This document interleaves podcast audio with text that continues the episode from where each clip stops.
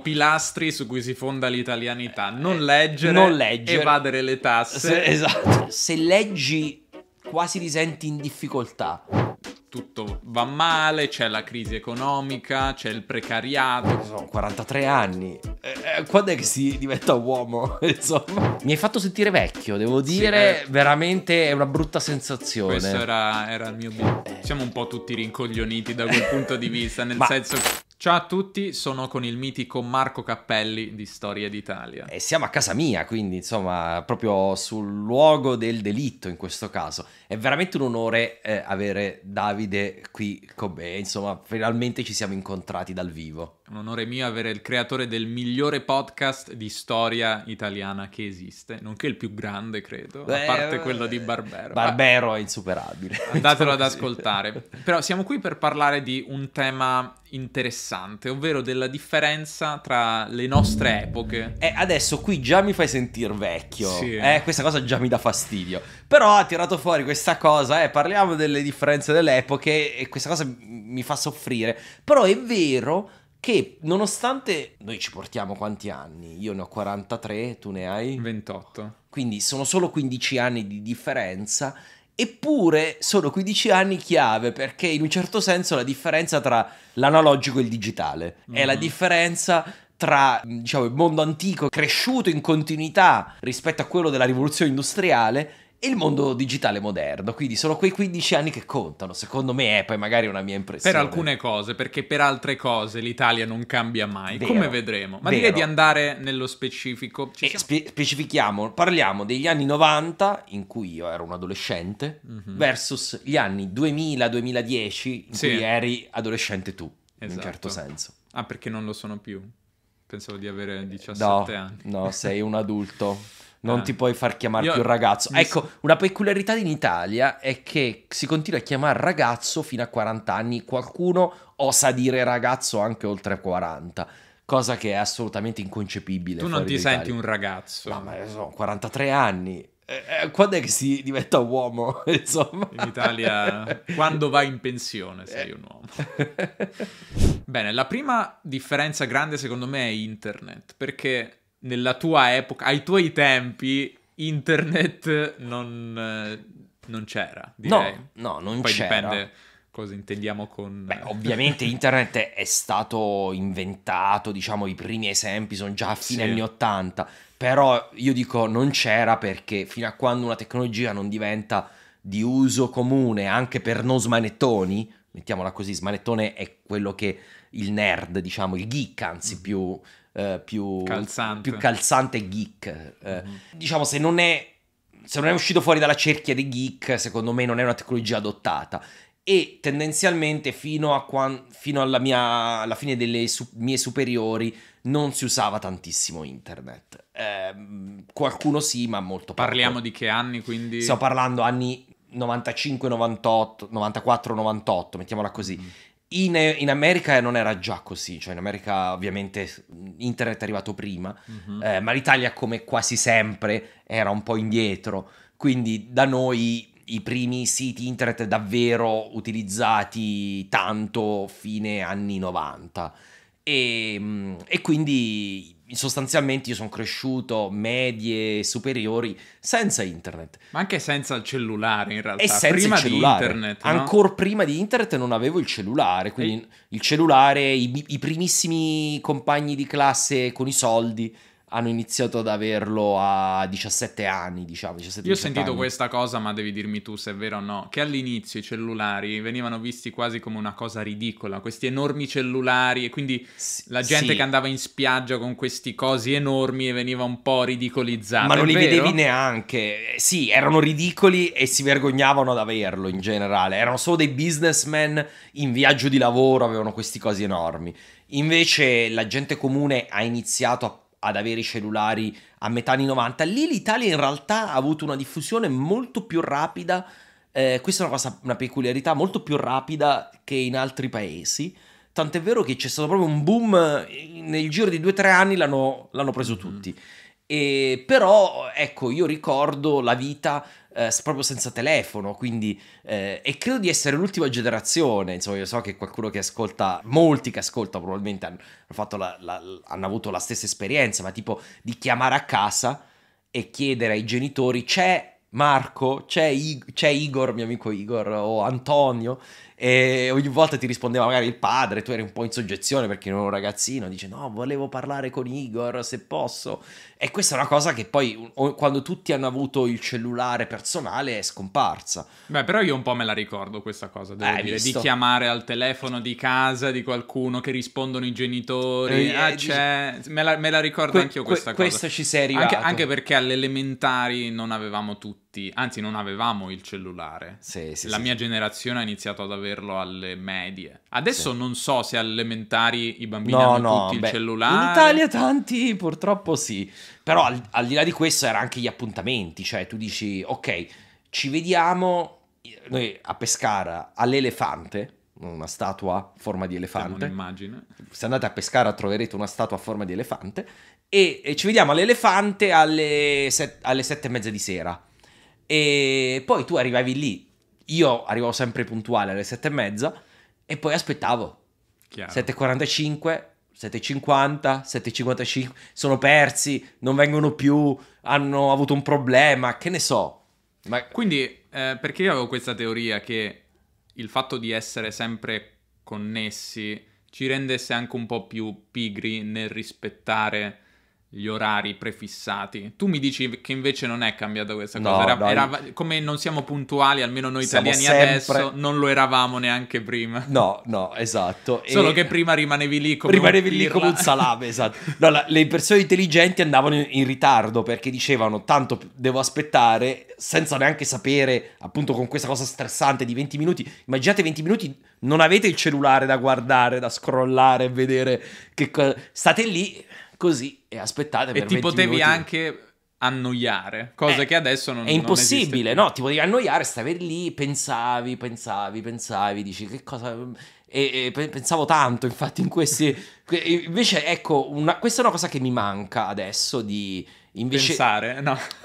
sì, beh, anche, ma no, veramente di non avere più il, il tempo vuoto, il vuoto completo, quello secondo me è importante mm-hmm. e, e, e, in effetti è una cosa che eh, ovviamente il vuoto completo pneumatico secondo me ormai non esiste più prati- praticamente. Sì, abbiamo l'horror vacui adesso. L'horror vacui. E, e poi c'era ancora un'altra cosa, io ho un altro ricordo di un anno in cui andammo a vivere per, perché stavamo facendo dei lavori in casa andammo a vivere in una casa in affitto che non aveva il telefono.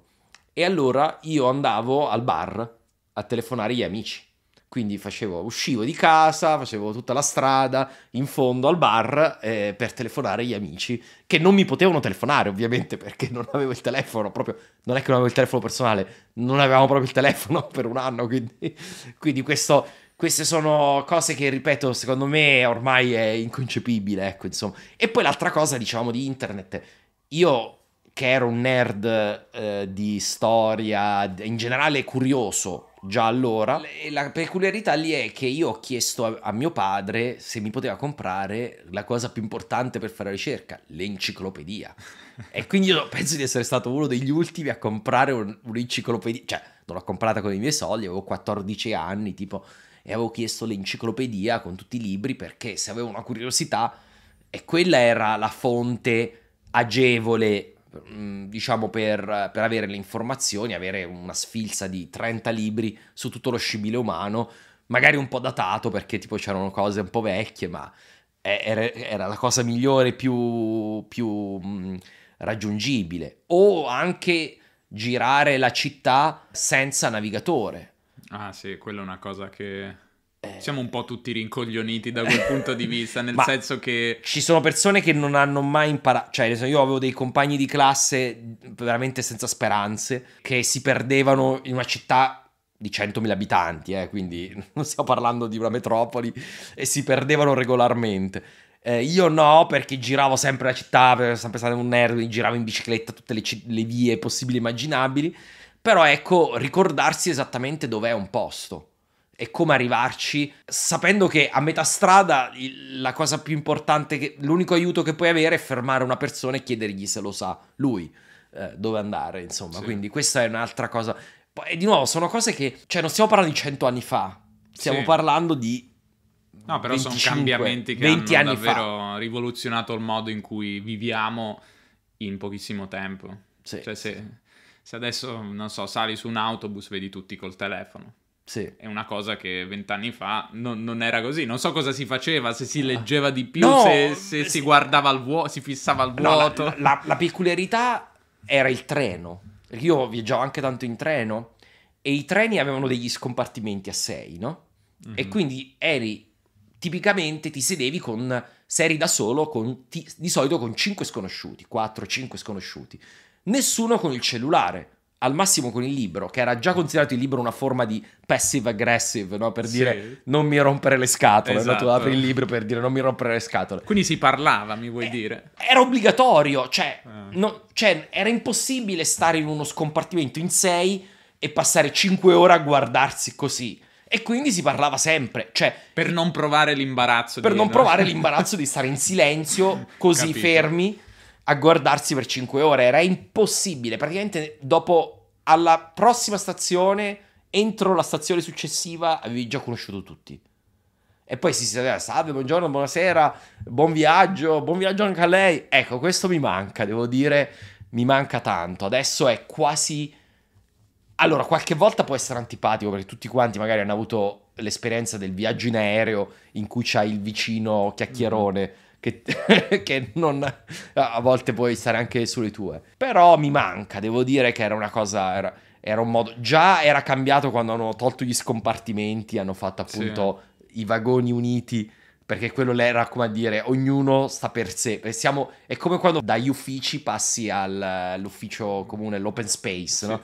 L'open space è della, della serie statevi tutti zitti, non parlate. Sì, effettivamente era forse una, una sorta di palestra della socialità quella, perché per le persone più introverse come me, eh, che soprattutto magari 15 anni fa ero davvero molto timido, avere questa occasione di socializzazione forzata sarebbe stato utile, mentre adesso che appunto abbiamo il telefono eh, non, non, non, c'è realmente l'occasione di appunto uscire dalla propria zona di comfort e dover parlare di qualcosa solo perché per evitare l'imbarazzo. Eh, perché sei finito con una persona e... Quindi rimani protetto nella tua bolla, però allo stesso tempo non sviluppi magari skill, competenze sociali sì, utili. Ma, ma infatti lo, ho visto che se ne parlava di questo, che comunque si vede una differenza generazionale su alcuni eh, soft skill, alcune, alcune abilità, diciamo, Uh, di socializzazione tra le generazioni post digitale. Perché... Io penso di essere particolarmente poco competente da questo punto di vista e penso che non abbia aiutato il fatto che la mia famiglia era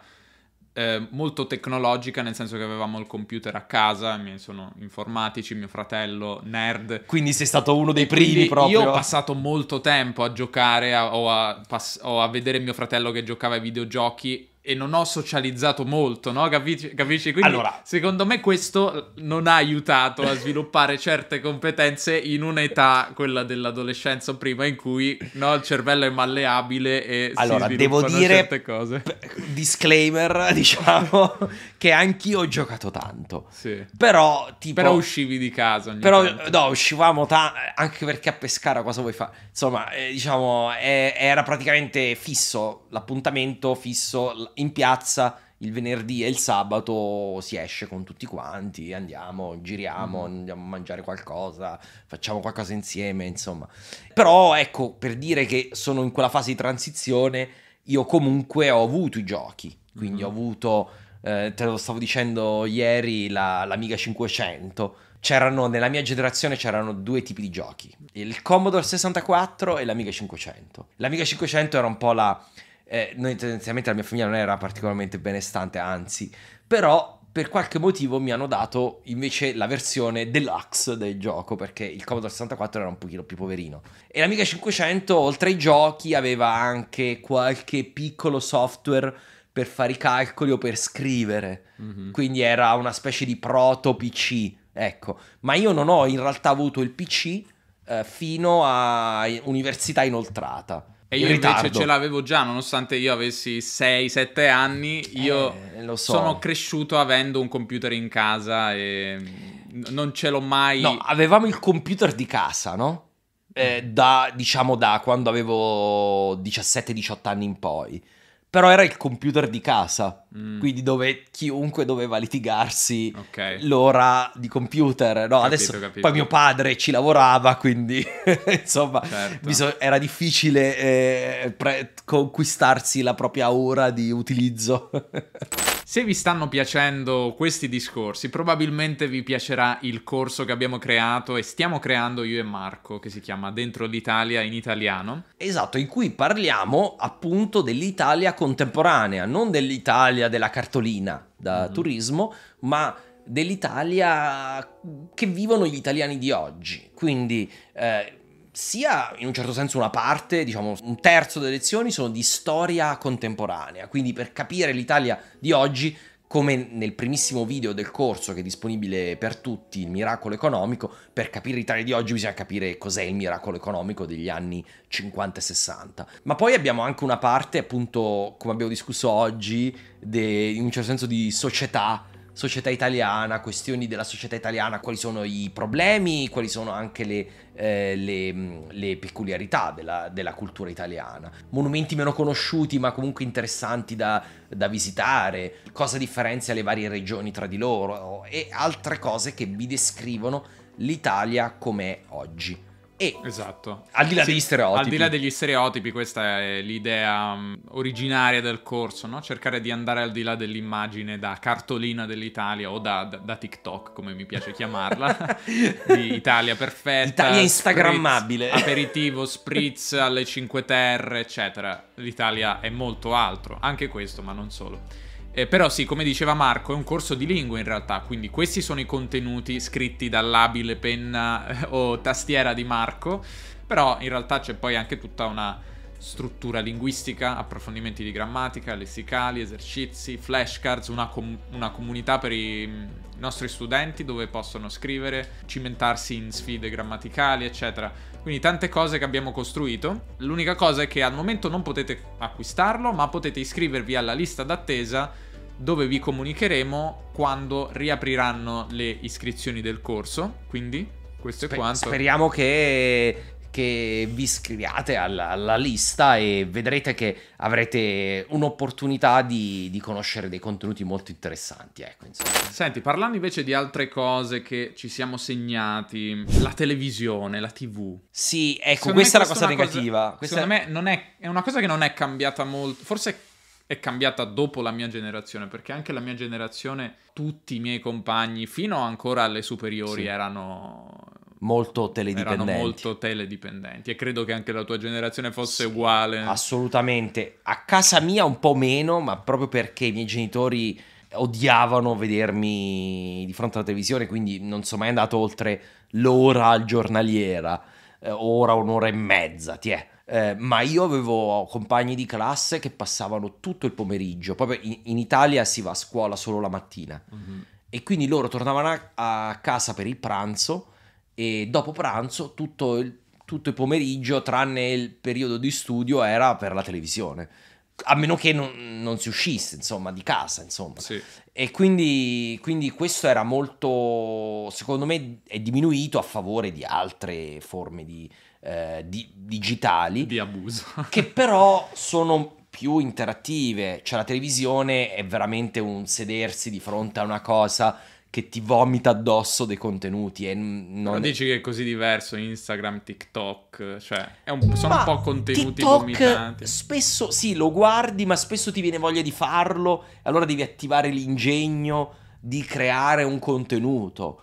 La televisione non crei niente, tu sei mm. solo ricettivo ricevi sì. qualcosa. Però secondo me tanti sono passivi anche sui... È vero che sì, creiamo anche, però la maggior parte del tempo consumiamo passivamente, secondo è, me. È, è, vero, però io... Che noi siamo creatori, quindi...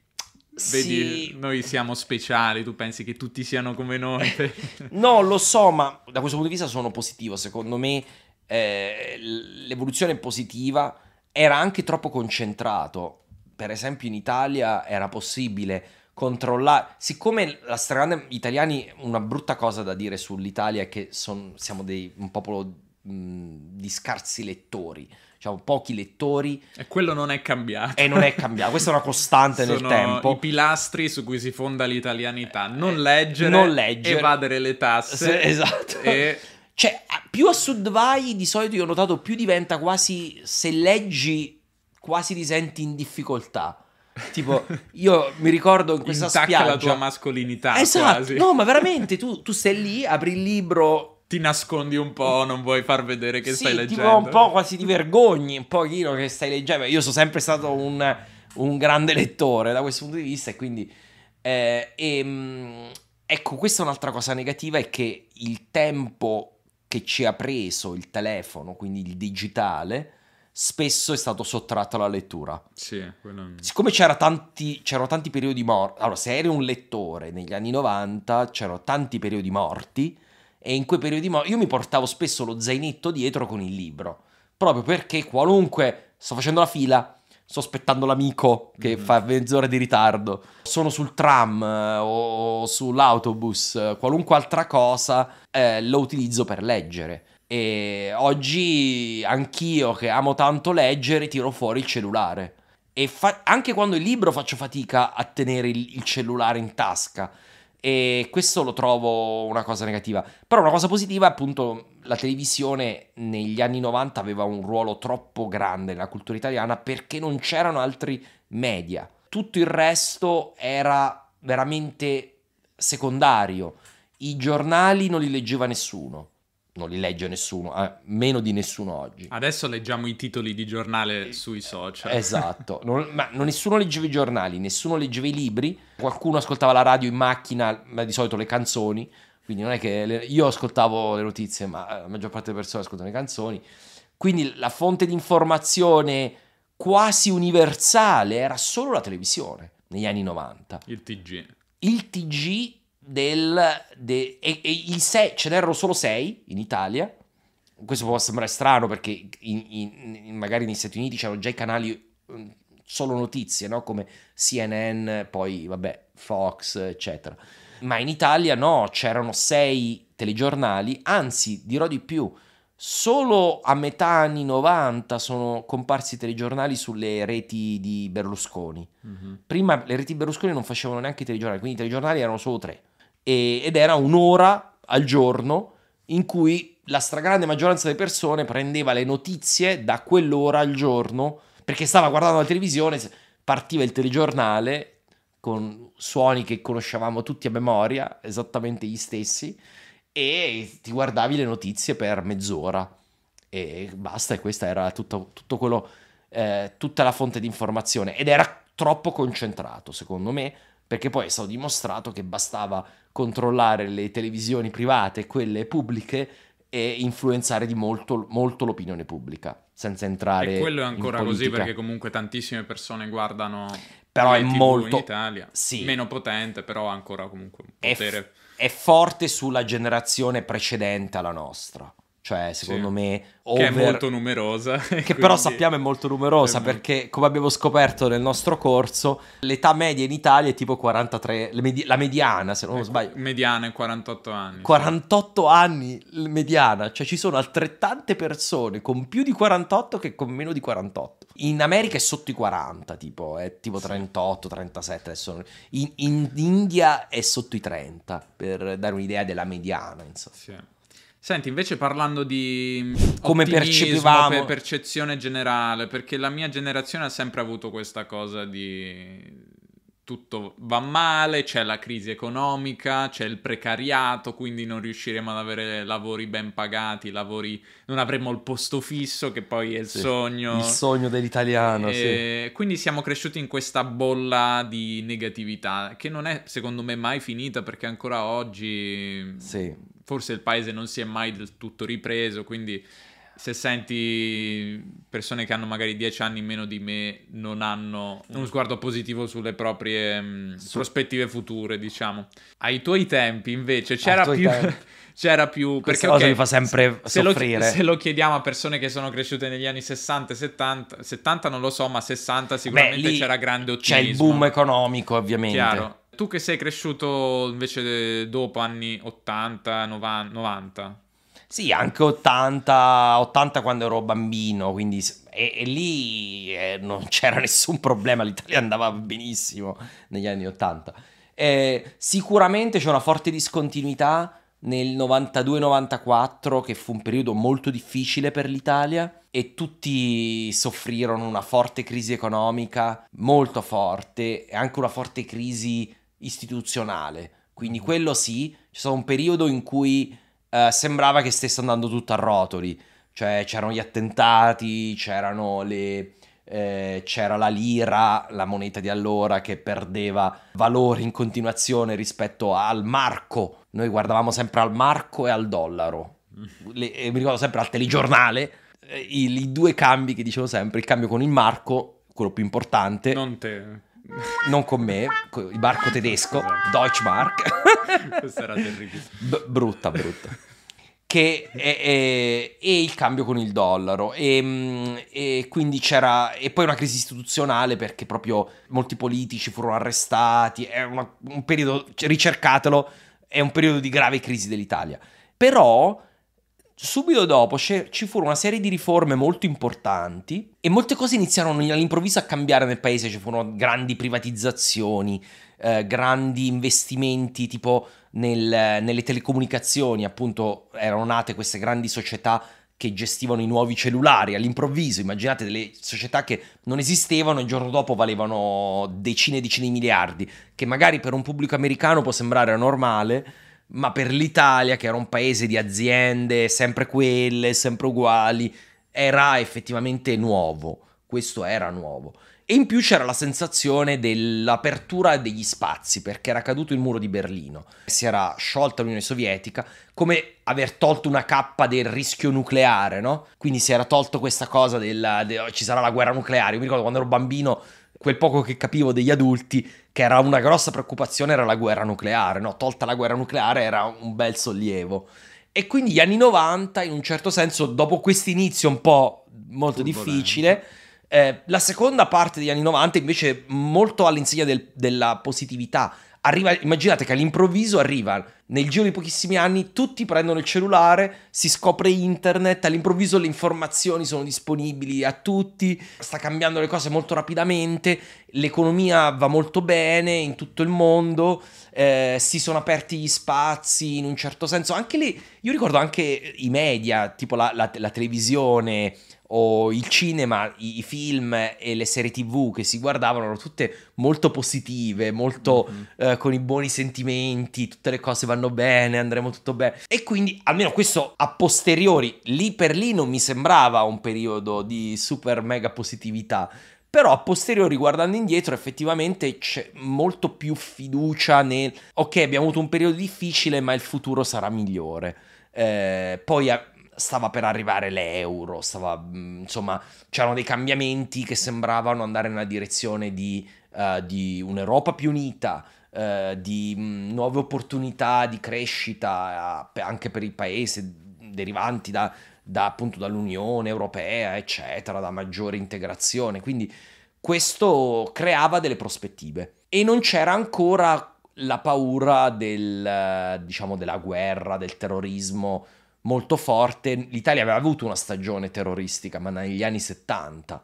E invece negli anni 90 il terrorismo non c'era in Italia, non c'era quello interno e non c'era neanche la paura del terrorismo eh, esterno, diciamo. Mm. E quindi... A parte le stragi di mafia sì, inizio anni 90. È, è, esatto, quelli c'era, ma quello era appunto, come ho detto, una fase che però si è conclusa. Io sto parlando sì, di... Sì, sì, del resto, subito dopo, una, perché poi dopo arrestarono tutti i mafiosi più importanti, quindi sembrava che anche quella cosa andasse più o meno nella direzione giusta. È come se avessi avuto un periodo di grossa crisi che ha permesso di ricostruire il paese in modo diverso. Sembrava che fosse in corso una ricostruzione in modo diverso del paese. Almeno questa era la mia sensazione, eh? poi bisognerebbe chiedere sì, a un panel più certo. ampio sicuramente. Però ecco, queste sono le cose che mi vengono in mente guardando indietro, magari qualcun altro che ha vissuto gli anni 90 potrebbe avere delle idee diverse. Certo. Bene, dai, ti ringrazio per questa chiacchierata, molto interessante. Mi hai fatto sentire vecchio, devo dire, sì, eh, veramente è una brutta sensazione. Questo era, era il mio obiettivo. Ma ti aspetto... Parlando a dicendo ai tuoi tempi eh, com'era. Sì, sì, sì ti, ti, aspetto ai... al varco, ragazzino. Ti aspetto al varco. ai, tu... ai tuoi tempi, tutti. perché questi non sono i tuoi tempi. No, gli, anta, modo... gli, anta, arrivano per tutti. anta sono i 40, 50, 60. Eh, insomma. Bene, andate ad ascoltare Storia d'Italia che vi racconta in ordine cronologico la storia d'Italia dal quarto secolo. Dal quarto secolo, da Costantino in poi, esatto. E Ehm, ma come se fosse oggi. Quindi non come una cosa, eh, ma come se stessimo parlando di, dei tempi moderni.